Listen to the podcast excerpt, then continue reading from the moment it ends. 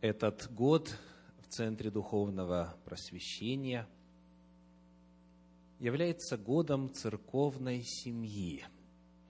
В минувшую субботу мы начали цикл проповедей, который так и называется «Церковная семья».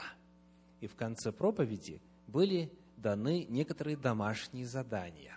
Одно практическое задание мы выполнили сразу же, в минувшую субботу, в рамках проповеди, и два оставалось на неделю.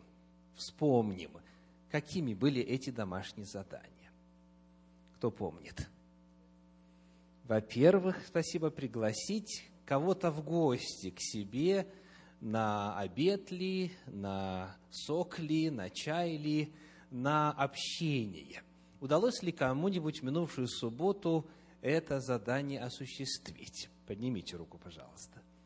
Кто пригласил к себе домой в минувшую субботу гостей из церкви? Очень хорошо, спасибо.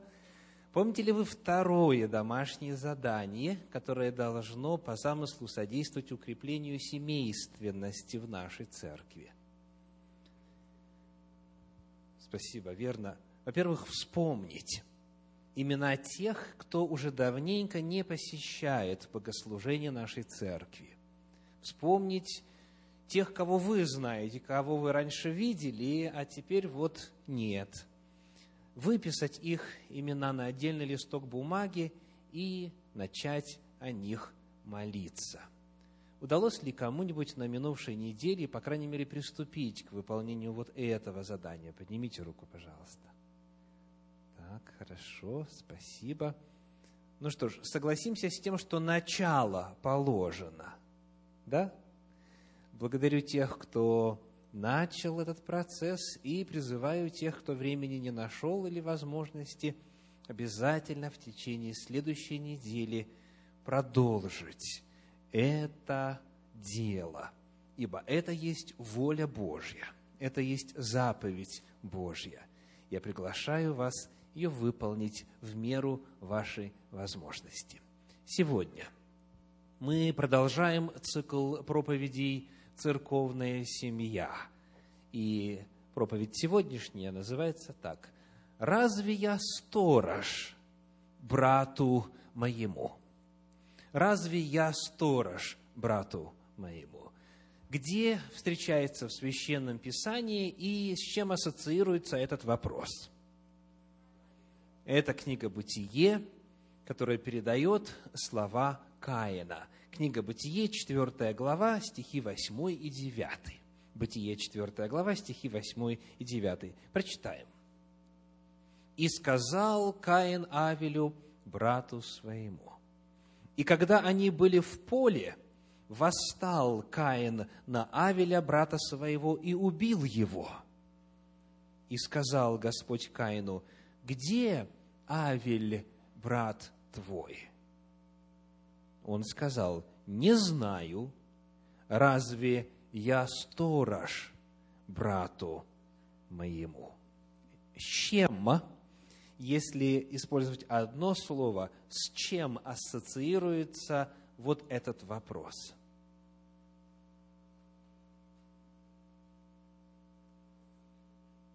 «Разве я сторож брату моему?» Чем были, по сути, эти слова Каина? Помимо лжи, это еще и лицемерие. Что значит «не знаю, где Авель»? А кто его убил? Что значит «я не сторож брату моему»? А кто ответственен за первое убийство на земле? Вот этот вопрос сам по себе, он насыщен очень негативными ассоциациями.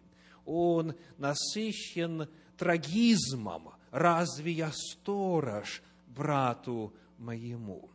И этот вопрос мы сегодня задаем для того, чтобы проверить, нет ли в нашей церковной семье лицемерия. Когда люди, прекрасно знающие, где брат или сестра, живут так, как будто этого вопроса не существует, живут так, как будто они на самом деле, поскольку не являются сторожами братьям и сестрам своим, они живут так, как будто бы не знают о беде, о грехе, о проблеме, о необходимости срочных действий по покаянию, восстановлению своего статуса перед Господом и так далее. «Разве я сторож брату моему?» Вот название сегодняшней проповеди. Ну, как вы думаете, сторож или нет? Согласно воле Божьей. Каким должен быть ответ на этот вопрос? Приглашаю вас прочесть 7 отрывочков из Священного Писания, где на этот вопрос, в том контексте, который нужен нам сегодня, а именно церковная семья, дается очень яркий, красноречивый ответ. Первое место – это книга Левит. Книга Левит, 5 глава, 1 стих. Левит 5:1. Читаем. «Если кто согрешит тем, что слышал слово проклятия и был свидетелем, или видел, или знал, но не объявил, то он понесет на себе грех». Чему учит нас это место Священного Писания? Если у человека есть информация, то есть он лично слышал, видел, знал и не сказал, не озвучил, значит, он несет этот грех, свидетелем которого он был, или информацию, о котором получил, он несет этот грех на себе. Еще раз читаем. «Если кто согрешит тем, что слышал голос проклятия и был свидетелем, или видел, или знал, но не объявил, то он понесет на себе грех». Здесь перед нами для начала общий принцип ответственности. Общий принцип ответственности за знание друг друга, за знание духовного состояния, в котором находится наш брат или сестра. Если есть знание, и человек ничего с этим знанием не делает, чтобы помочь для разрешения сложной ситуации, он разделяет этот грех.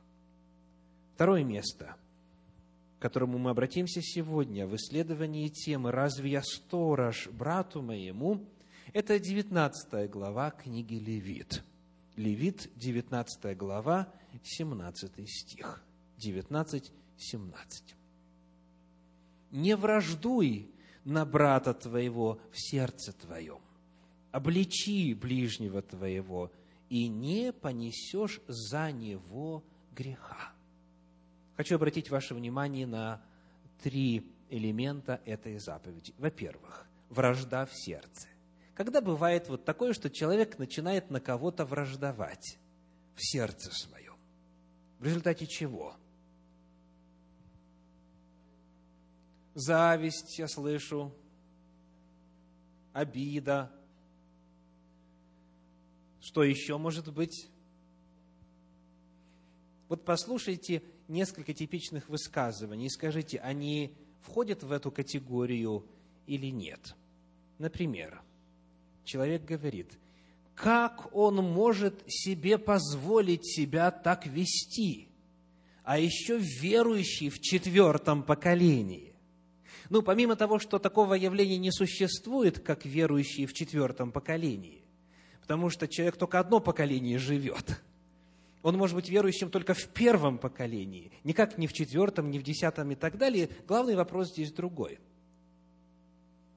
Когда мы видим, что кто-то ведет себя недостойно, неправильно, нарушает волю Божью, грешит, внутри появляется возмущение, недовольство, гнев. и противлении, неприятии вот такому поведению, и в результате в сердце начинает складываться по отношению к этому человеку вот это темное чувство. Здесь оно названо как? Вражда. Не враждуй. Не враждуй на брата твоего в сердце твоем. Или вот еще фраза. Опять она пришла на богослужение в короткой юбке, бессовестная. Как вы думаете, эти слова произносятся вслух? Если вслух, то, как правило, не ей.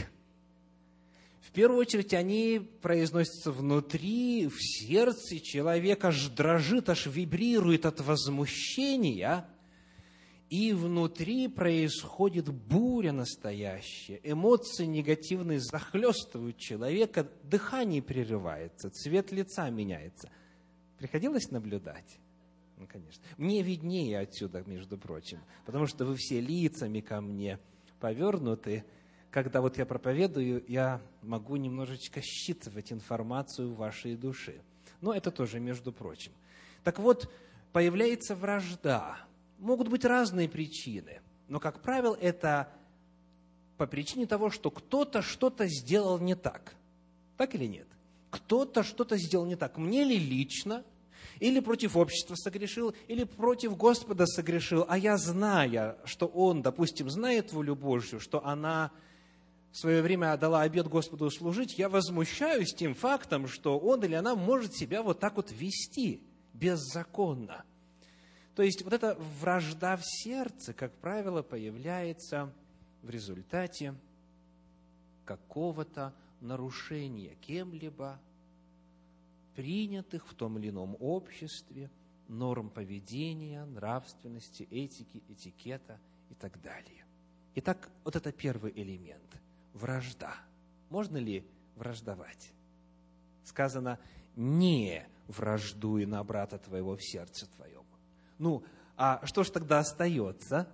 Если вот очевидно, что человек грешит, если очевидно, что неправильно поступает, можно ли остаться равнодушным или сказать, это не мое дело, разве я сторож брату моему? Или сказать, моя хата с краю? Или сказать, ну, у него же личные взаимоотношения с Господом. Помогут ли такие отговорки? Не помогут. Потому что внутренняя реакция, она автоматически появляется, она естественно, она обязана быть. Если человек на явления вокруг себя не реагирует никак, он не видит, что это добро или это зло, то есть подозрение, что он уже совершил грех хулы против Духа Святого. У него нет нравственного чутья. Такое состояние апостол Павел описывает так. Послание к Ефесянам в 4 главе. Они, дошедшие до бесчувствия, делают нечистоту с ненасытимостью. Нормальный человек, человек Божий в особенности, он всегда сердцем реагирует. У него появляется неприятие и, соответственно, появляется вражда. Потому главный вопрос не в том, быть ей или не быть, а в том, что с ней делать. И мы переходим ко второму моменту в этой заповеди. «Не враждуй на брата твоего в сердце твоем». И дальше сказано «обличи ближнего твоего». Вражда уходит тогда, когда человек ее озвучил, когда он ее выплеснул, когда он о своем негативном отношении сказал, когда он высказал неодобрение, он чувствует легче. Так или нет? Если вы сказали, наконец, то вы освободились, вы из сердца это вынули и вручили теперь этот груз человеку. Господь говорит, не враждуй на брата твоего в сердце твоем, но обличи ближнего твоего. Слово «обличи» здесь тоже нуждается в нашем особом внимании. И в свое время мы подробно исследовали этот вопрос в проповеди «Любовь к ближним». С записью есть на веб-сайте Центра Духовного Просвещения, ее можно заказать. Но сейчас я хочу только лишь один момент здесь отметить. Обличи. Что это значит? Как правило, в русском языке, в особенности в религиозном контексте, слово «обличение», оно, как правило, воскрешает в памяти грозного пророка Иоанна Крестителя, который говорил идущим к нему фарисеям, как? «Порождение ехиднины», а в современном русском переводе «отродье змеиное».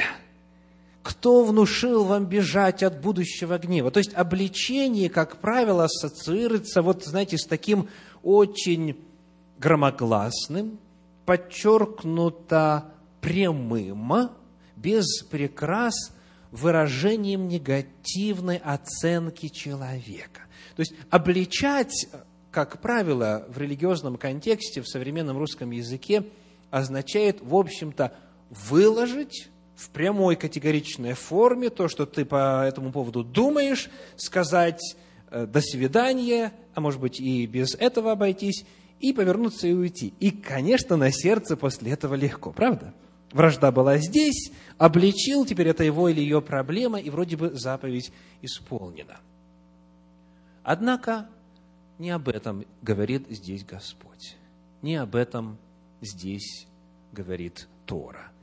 Дело в том, что когда мы начинаем исследовать вот это вот слово «обличи», как оно переводится, как оно используется, что оно значит, когда обращаемся к разным переводам этого места Священного Писания, когда работаем с подлинником, мы увидим там другой смысл, а главное, другую окраску этого действия. Ну, посмотрим. Например, English Standard Version, английский стандартный перевод, говорит, but you shall reason frankly with your neighbor. But you shall reason frankly with your neighbor. То есть, откровенно обсуди это с ближним твоим. Есть разница? Обличи или откровенно обсуди. А в переводе Фримы Гурфинкель эта фраза звучит так. Увещевай, увещевай ближнего твоего. Огромная разница, правда? В подлиннике в действительности используются два глагола, два одинаковых глагола. Увещевай, увещевай, рассуждай, говори откровенно и таким образом помоги ближнему твоему увидеть его грех. Если он неправильно поступил, если ты об этом знаешь, если ты слышал, или видел, или знал, то надо что сделать? Объявить. Объявить кому? Ближнему своему. И сделать это нужно в соответствующей манере. Увещевай, увещевай ближнего твоего. Здесь, помимо особого характера этого действия, а это всегда с нежностью, с любовью, с долготерпением, желанием спасти ближнего, еще и присутствует элемент повторения этого действия. Увещевай, увещевай. Некоторые переводы предлагают такую мысль о том, чтобы продолжать это делать. Естественно, до определенного момента, когда человек закроет перед вами дверь и выставит вас, вы не сможете это делать, но, по крайней мере, нужно попытаться несколько раз это сделать. А это, в свою очередь, означает следующее. Важно не только идентифицировать грех как грех. Важно не только дать ему внутреннюю оценку в сердце, но при этом важно и спланировать стратегию действий. Как вы будете вызволять этого грешника из греха? Единократного заявления путем такого, знаете, плевка в лицо, путем обличения по известному типу, цели спасения не добьешься. Человек, скорее всего, скажет, а сам ты, вспомнит все ваши грехи, благословит вас и скажет, пожалуйста, больше со мной на эту тему не говори. Потому важно не только узнав или осознав, что это грех, обличить человека, но сделать это так, чтобы это ему помогло. Именно увещевать, именно с любовью говорить. И не один раз. Сделать несколько попыток. Вот к чему призывает заповедь Божья. И третий элемент в этой заповеди звучит так. Я читаю ее вновь. Левит 19:17. «Не враждуй на брата твоего в сердце твоем, обличи ближнего твоего, и не понесешь за него греха». Третий элемент. Оказывается, если этого не сделать, если враждовать в сердце, а ему ничего не говорить, если ей не сообщать, если ее не увещевать, то тогда его грех или ее грех становится чьим, скажите? Моим. Если я враждую в сердце, но не говорю с ним. Тогда сказано, я понесу за него грех. Теперь уже два грешника. Один, который совершил грех, а другой, который знает об этом грехе и ничего не делает. В переводе Кулакова, в современном переводе Торы на русский язык, сказано, дабы тебе не отвечать за грех его. Дабы тебе не отвечать за грех его. Вот воля Божья по данному вопросу. Считается, что всякий, кто может предотвратить преступление и не делает этого, несет перед небесами такую же ответственность, как тот, кто совершил это преступление. Почти у каждого из нас есть возможность обратиться со словами увещевания к тому, кто либо на грани совершения греха, либо начал его делать, и есть шанс остановить этого человека. Если же мы проявляем безразличие, то тогда на нас возлагается такая же ответственность, как и на того, который фактически совершил грех. Итак, мы рассмотрели с вами два отрывочка Священного Писания, которые помогут нам сегодня ответить на вопрос: разве я сторож брату моему? Идем к третьему месту. Книга Числа, 30 глава, 14 стих. Числа 30, 14. «Если же муж ее молчал о том день за день, то он тем утвердил все обеты ее и зарок ее, который на ней утвердил, потому что он, услышав, молчал о том». Как Бог расценивает молчание того, кто слышал, видел и знал? Как согласие, как подтверждение, как солидарность. Правильно? Если он слышал и молчал, значит, он с этим согласен. Вы видите, как серьезно Господь через Слово Свое ставит нас перед неизбежным выбором. Разве я сторож брату моему?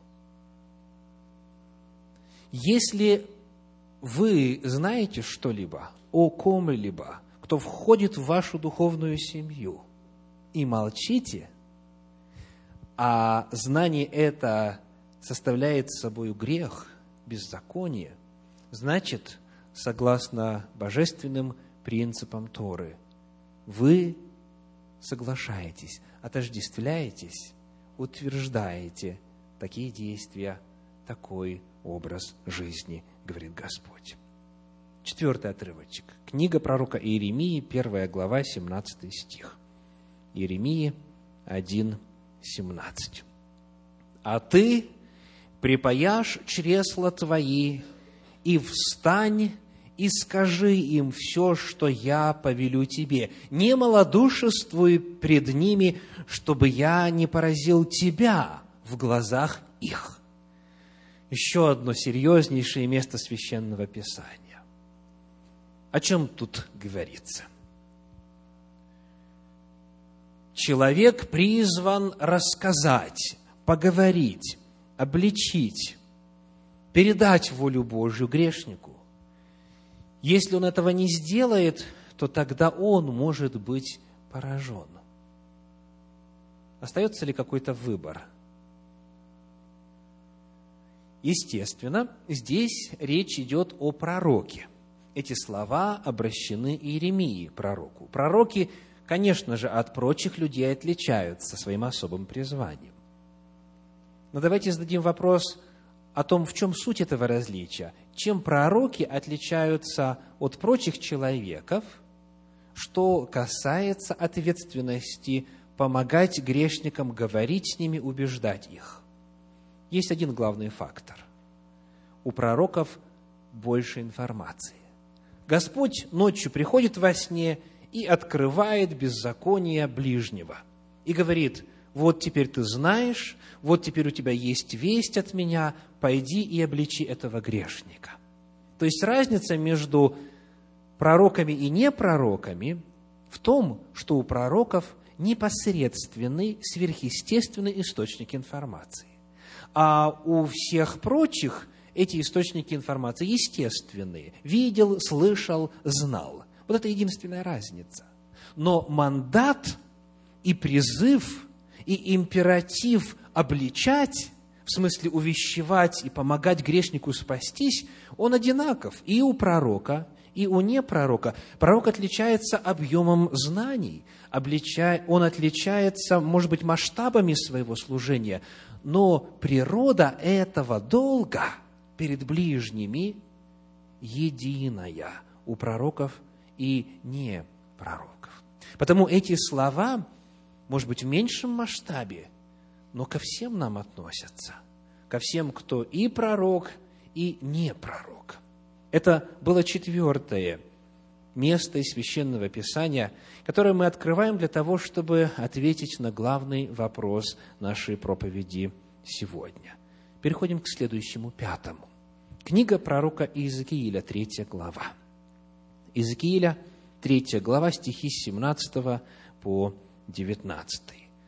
«Сын человеческий, я поставил тебя стражем дому Израилеву, и ты будешь слушать слово из уст моих, и будешь вразумлять их от меня. Когда я скажу беззаконнику: смертью умрешь, а ты не будешь вразумлять его и говорить, чтобы остеречь беззаконника от беззаконного пути его, чтобы он жив был, то беззаконник тот умрет в беззаконии своем, и я взыщу кровь его от рук твоих. Но если ты вразумлял беззаконника, и он не обратился от беззакония своего и от беззаконного пути своего, то он умрет в беззаконии своем, а ты спас душу свою». Вновь перед нами пророк. Мы уже выяснили, чем он отличается от непророка. У него больше информации. Бог напрямую говорит: иди и скажи вот этому беззаконнику то-то и то-то. И пророк обязан действовать, он не может молчать, потому что он ответственен за грешников, за беззаконников. И если он молчит, то тогда он становится соучастником в этом грехе, и тогда кровь этого грешника Господь спросит от вестника, взыщет от того, кто владел информацией.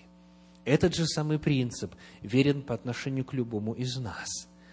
Разница в том, что у непророков нет вот такого непосредственного откровения о духовном, нравственном состоянии человека.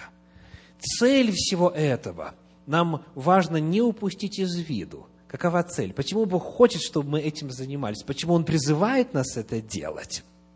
Чтобы, согласно прочитанным стихам, чтобы беззаконник обратился и был жив.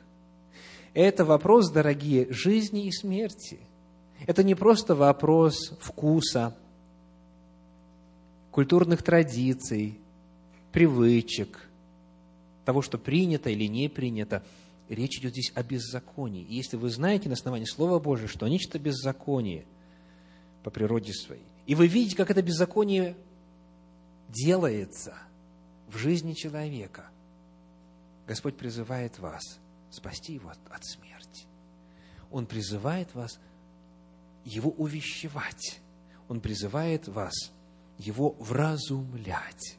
Это еще один ответ на вопрос: разве я сторож брату моему? Шестое место. Послание апостола Павла к Галатам, 6 глава, первые два стиха. Галатам, 6 глава, первые два стиха. «Братья, если и впадет человек в какое согрешение, вы, духовные, исправляйте такового в духе кротости, наблюдая каждый за собою, чтобы не быть искушенным. Носите бремена друг друга, и таким образом исполните закон Христов». Носите бремена друг друга. Исправляйте такового в духе кротости, помня о своих согрешениях. Очень часто в разговорах на эту тему, в предпринимаемых попытках исправлять, увещевать, вразумлять, звучит следующий аргумент со стороны исправляемого, обличаемого, вразумляемого. А ты сам что, без греха? А ты сама что, святая, безгрешная, уже достигла совершенства? Какой ты имеешь нравственное, моральное право меня нравоучать? Слышали подобное? Это очень распространено. Господь знает о такой проблеме. Господь знает, что если кого-то начинают вразумлять, то ему, естественно, неловко. И он, естественно, начинает подыскивать правдой и неправдой какие-то аргументы, чтобы избежать вот такого по отношению к себе внимания нелестного. Но мы должны помнить, что, призывая нас это делать, Господь говорит, наблюдая в это время каждый за собою. Потому что у обличаемого есть искушение, видя разницу между собой и другим, сказать, а ты сам грешен. А у обличающего есть искушение сказать, посмотри, насколько я лучше его. Или насколько я выше в нравственном отношении, чем она. Этот стих помогает нам сбалансированно смотреть на этот вопрос. Носите бремена друг друга. Если впадет в согрешение, исправляйте такового. Как? В духе кротости, наблюдая каждый за собою, помня, что ты сам грешник. То есть, если бы обличать и вразумлять могли только лишь те, кто сам без греха, то скажите, можно ли было бы эти Божьи заповеди исполнить? Можно? Нет. Потому что Библия говорит, нет праведного ни одного. Все согрешили, лишены славы Божьей. То есть что, Господь говорит на ветер? Тогда. Если обличать могут только те, кто сами святы, безгрешны, освобождены от греха, то тогда никто обличать не сможет, потому что все со грехом. Вопрос тут не в том, насколько вырос в нравственности обличающий или увещевающий, а в том, насколько он любит своего ближнего. На самом ли деле он ему дорог? На самом ли деле он считает его своим братом или сестрой? Или ему все равно? И он, зная, притворяется, что ничего не знает. Обладая информацией, говорит, разве я сторож брату своему или сестре своей? Вот о чем идет речь. И потому не нужно бояться этого вопроса, но нужно остерегаться, чтобы самим не впасть в искушение. Так говорит Священное Писание. И еще очень интересный момент по этому 6 отрывочку. Апостол говорит, поступая так, вы исполните закон чей? Закон Христов. То есть, вот исправляя друг друга. Помните ли вы, где Иисус Христос говорил об этом? О том, что необходимо обличать, исправлять, помогать. Это Евангелие от Матфея. Иисус Христос говорит: если согрешит против тебя брат твой, пойди и обличи его. В Евангелии от Луки об этом есть и так далее. Христос об этом говорил. На основании чего? На основании книги Левит, 19 главы. То есть закон Божий, Тора Божья и закон Христов – это термины, описывающие одно и то же самое понятие. Иисус Христос, придя, повторил законы Торы, и Павел здесь теперь уже ссылается на Христа, который повторил законы Торы.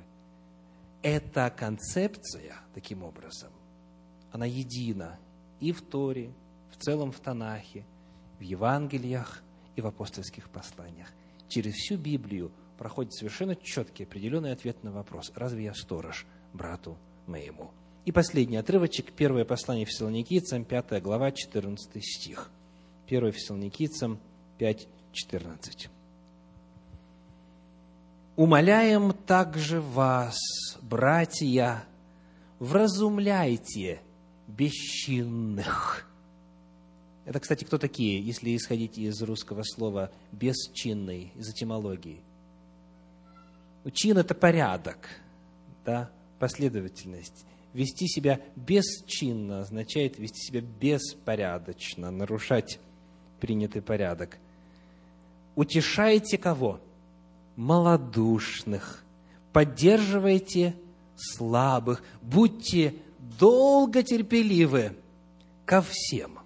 Еще один призыв: вразумляйте, утешайте, поддерживайте, будьте долготерпеливы.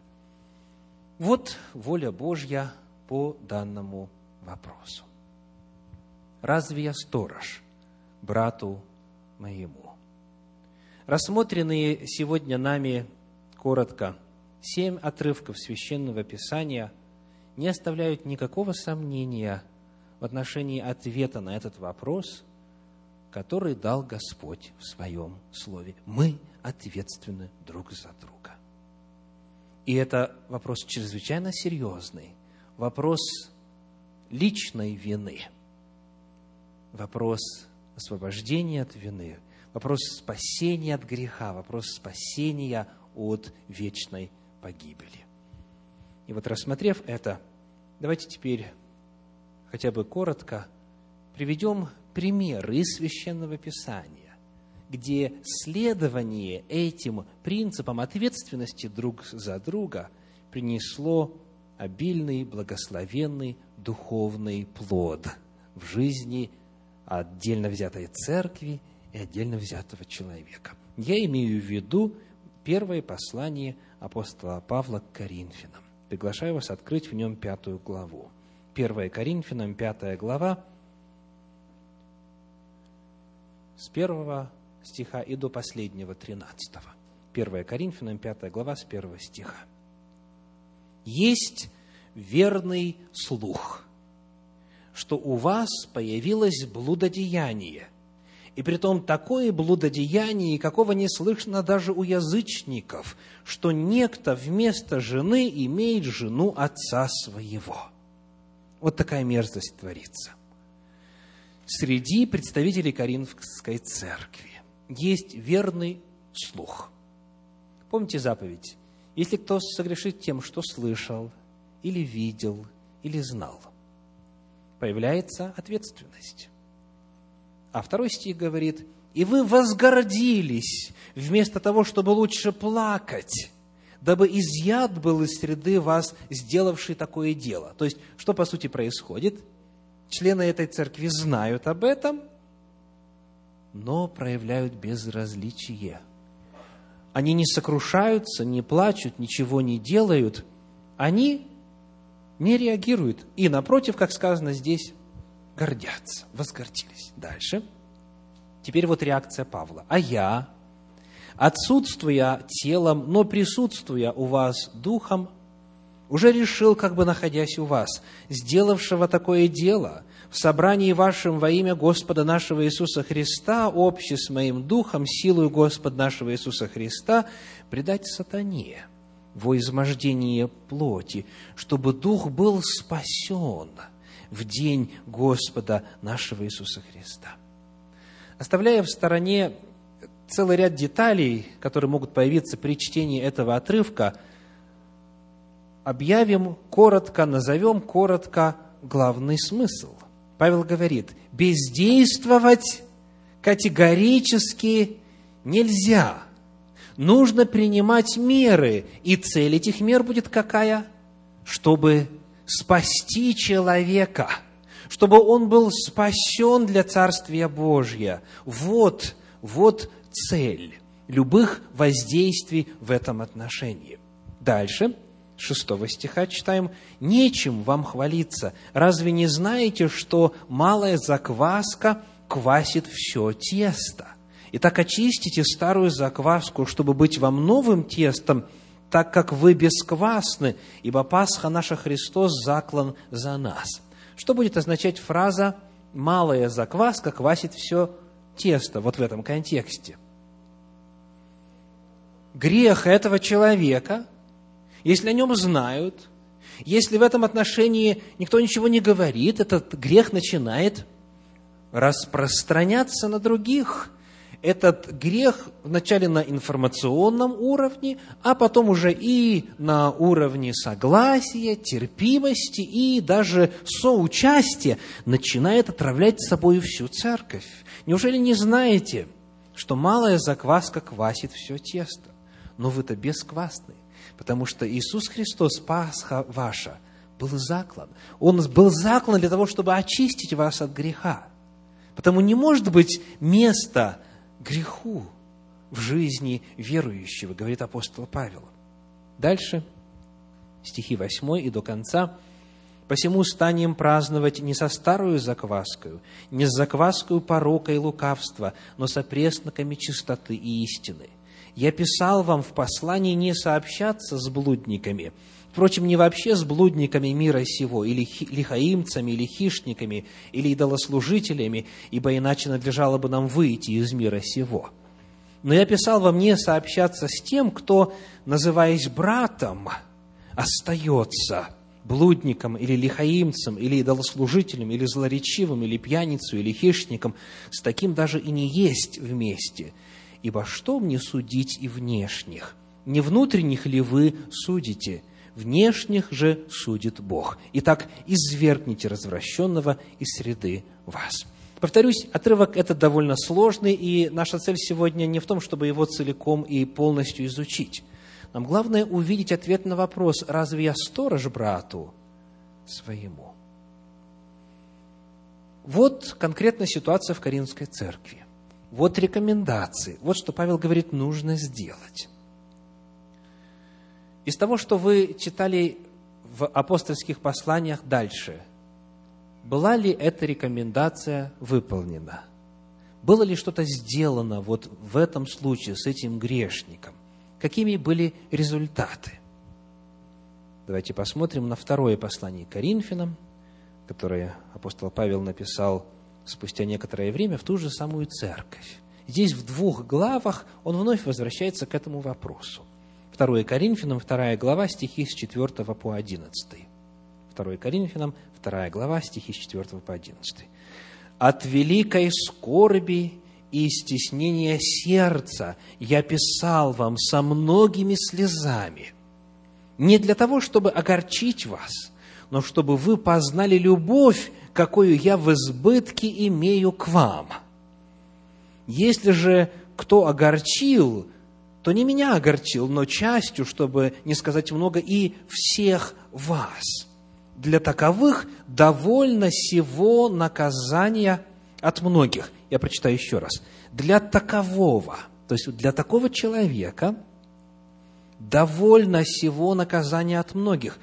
Так что вам лучше уже простить его и утешить, дабы он не был поглощен чрезмерной печалью, и потому прошу вас оказать ему любовь, Ибо я для того и писал, чтобы узнать на опыте, во всем ли вы послушны, а кого вы в чем прощаете, того и я. Ибо и я, если в чем простил, кого простил для вас от лица Христова, чтобы не сделал нам ущерба сатана, ибо нам не безвестны его умыслы». Апостол Павел вновь возвращается к этому человеку. Он говорит здесь о ком-то конкретно, о том, в отношении которого были сделаны вот те действия, которые он рекомендовал в первом послании. И какими были результаты? Это спасло человека. И он теперь говорит, чтобы он не был поглощен чрезмерной печалью, простите его, проявите любовь к нему, восстановите его и так далее. Дальше, на эту же тему, 7 глава 2 послания к Коринфянам, 7 глава, стихи 6 по 13. 6 по 13. «Но Бог, утешающий смиренных, утешил нас прибытием Тита, и не только прибытием его, но и утешением, которым он утешался о вас, пересказывая нам о вашем усердии, о вашем плаче, о вашей ревности по мне, так что я еще более обрадовался». Что мы отсюда узнаем? Тит был в той церкви после вот этого первого послания, и он принес вести, он принес новости, как коринфяне отреагировали на эту весть. И вот дальше читаем. «Посему, — говорит он в 8 стихе, — если я опечалил вас посланием, не жалею, хотя и пожалел было, ибо вижу, что послание то опечалило вас, впрочем, на время. Теперь я радуюсь не потому, что вы опечалились, но что вы опечалились к покаянию, ибо опечалились ради Бога, так что нисколько не понесли от нас вреда. Ибо печаль ради Бога производит неизменное покаяние ко спасению, а печаль мирская производит смерть. Ибо то самое, что вы опечалились ради Бога, смотрите, какое произвело в вас усердие, какие извинения, какое негодование на виновного, какой страх, какое взыскание, какое желание, какую ревность, какое взыскание. По всему вы показали себя чистыми в этом деле. Итак, я писал к вам, если я писал к вам, то не ради оскорбителя и не ради оскорбленного, но чтобы вам открылось попечение наше о вас пред Богом. Посему мы утешились утешением вашим, и еще более обрадованы мы радостью Тита, что вы все успокоили дух его». Вот какие были результаты. Было высказано Божье отношение к греху, была печаль, были слезы, было покаяние, и в результате человек был спасен. К сожалению, не всегда так случается. Иногда люди предпочитают оставаться во грехе и умирают в нем. Но если им, по крайней мере, попытались помочь, если с ними, по крайней мере, поговорили с любовью, то тогда есть шанс, есть надежда, есть вероятность, что они могли быть спасены, как произошло в этом случае. Итак, мы посмотрели с вами на пример Коринфской церкви. И это пример, который просто подтверждает общий принцип. Даже когда церковь вынуждена применять дисциплинарные меры, это должно делаться с любовью, оно должно делаться с участием и должно быть мотивировано главным желанием спасти человека. Как говорит апостол Павел во втором послании Фессалоникийцам, в 3 главе, в стихах 14 и 15. 2 Фессалоникийцам, 3 глава, стихи 14 и 15. «Если же кто не послушает слова нашего во всем послании, того имейте на замечании, и не сообщайтесь с ним, чтобы устыдить его, но не считайте его за врага, а вразумляйте как брата». «Не сообщайтесь» означает «не отождествляйтесь с ним», «не поддерживайте его», «не соглашайтесь с ним», «но вразумляйте как брата», то есть общайтесь с ним, пытайтесь помочь ему. Вот воля Божья по отношению к тем, кто, будучи братом или сестрой, по нашему знанию, по нашей информации грешит. Сегодня проповедь наша называется как? «Разве я сторож брату моему?» Дорогие братья и сестры, уважаемые гости, в нашей церкви, здесь, в районе Большого Сиэтла, в Центре Духовного Просвещения, были положительные в плане своих итогов и результатов в случае вот такого братского и сестринского обличения. Были те, в отношении которых были применены церковные меры для спасения, и они осознали и вернулись к Господу, и восстановили свое место в Божьей семье. То есть то, к чему Господь нас призывает, мы испытали на опыте и знаем, что оно действенно. Но если бы не было обличения, если бы была вот такая ситуация, которая была в Коринфской церкви, то, не дай Бог, мы их потеряли бы не только для себя, но и для жизни вечной. В нашей церкви были случаи, когда все заканчивалось покаянием, духовным исцелением, восстановлением и возвращением в церковную семью. Слава Богу за это. Тем не менее, есть одна проблема в исполнении этой заповеди. «Не враждуй в сердце своем на ближнего твоего, обличи ближнего твоего, и не понесешь за него греха». Думаю, что мы уразумели, что надо обличать, правда? Кто согласен с тем, что надо обличать? Можете руку поднять, чтобы мне посмотреть, не тщетно ли я проповедовал. Увещевать, спасибо, вразумлять, наставлять, исправлять. Ну, слава Богу, очень хорошо. Теперь вот мы начинаем исполнять эту заповедь. И вот здесь появляется одна проблема. Я буду говорить сейчас очень откровенно. Если кто узнает в моих словах себя, это не я виноват. Многие считают, что этим должны заниматься служители церкви. Многие считают, что вот обличать, вразумлять, наставлять, исправлять должны заниматься, во-первых, пастор, благо у него есть зарплата, он на ставке, ему платят, но и пресвитеры, вот в силу должности, престижа, авторитета, раз избрали, пусть служат. Так? Пастор, пресвитеры, служители. И потому смотрите, что происходит. Ко мне, к пресвитерам нашим, несут всю информацию о грехах членов Божьей семьи. Приходят и прямым текстом докладывают. Вот он, например, делает то-то и то-то. Она делает то-то и то-то. Принимайте меры, говорят мне. Делайте что-то, говорят пресвитерам нашим. И добавляют, только не говорите, что это я вам сказала. Приходят, рассказывают, делятся, сваливают с себя эту ношу, это бремя на слабые плечи служителей. Потом счастливы и свободны от вражды.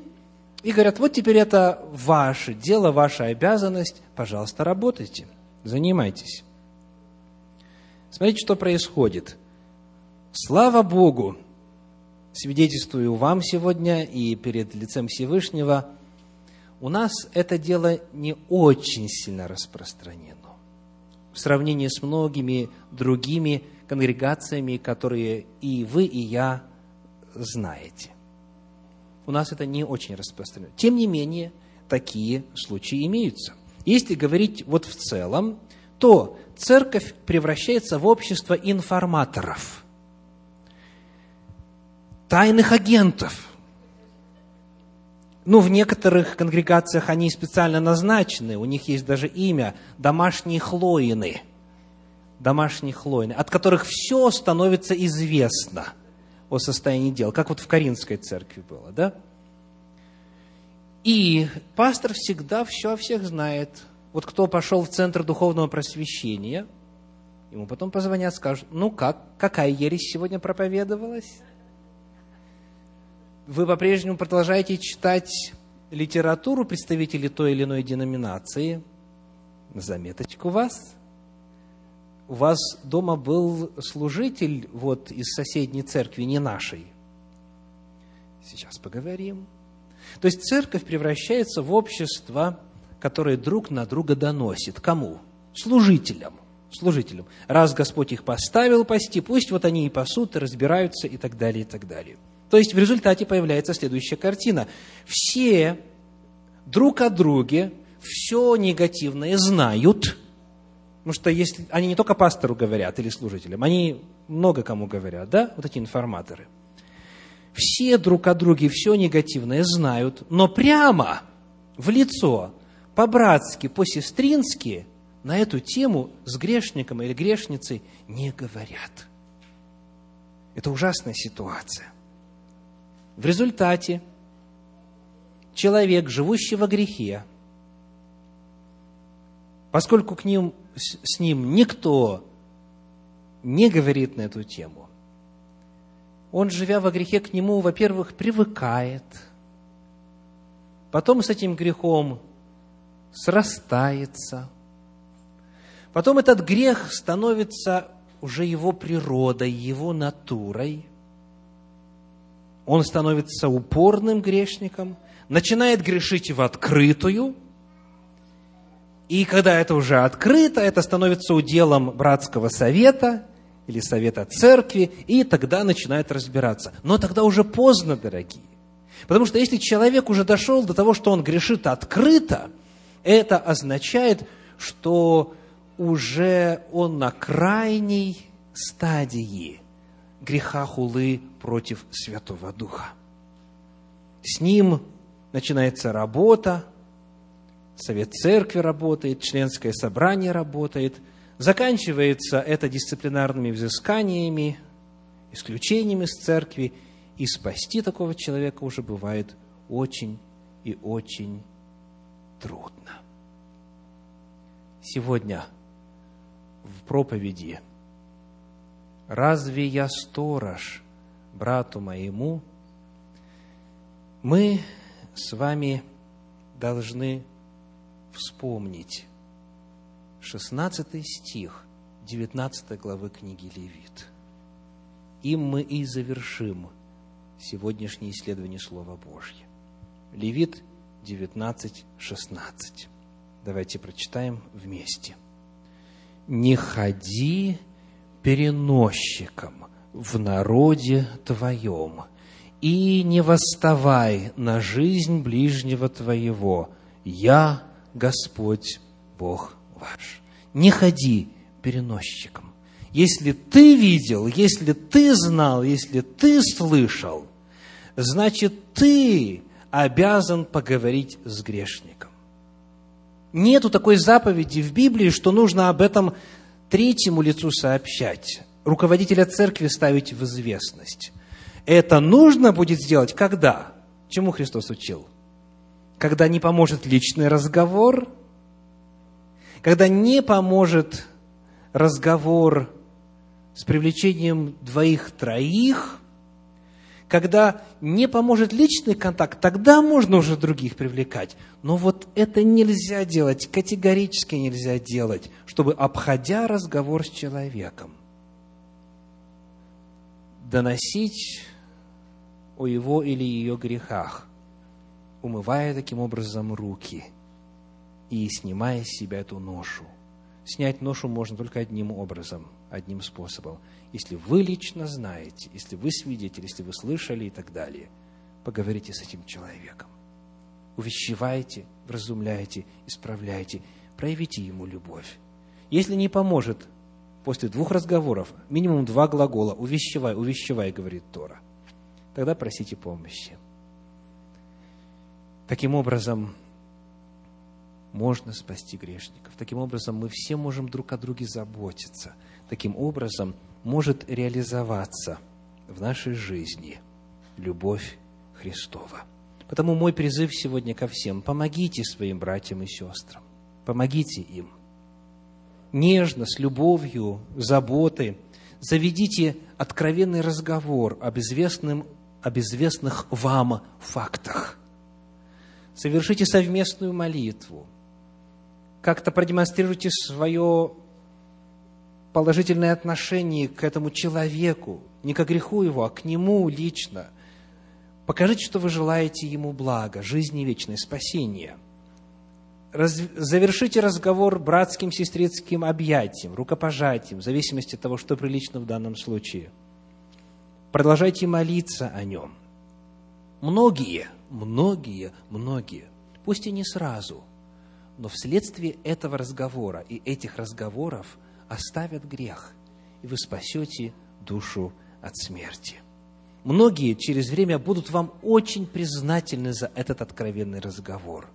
Многих грешников уже спасли такие душепопечительские беседы. «Разве я сторож брату моему?»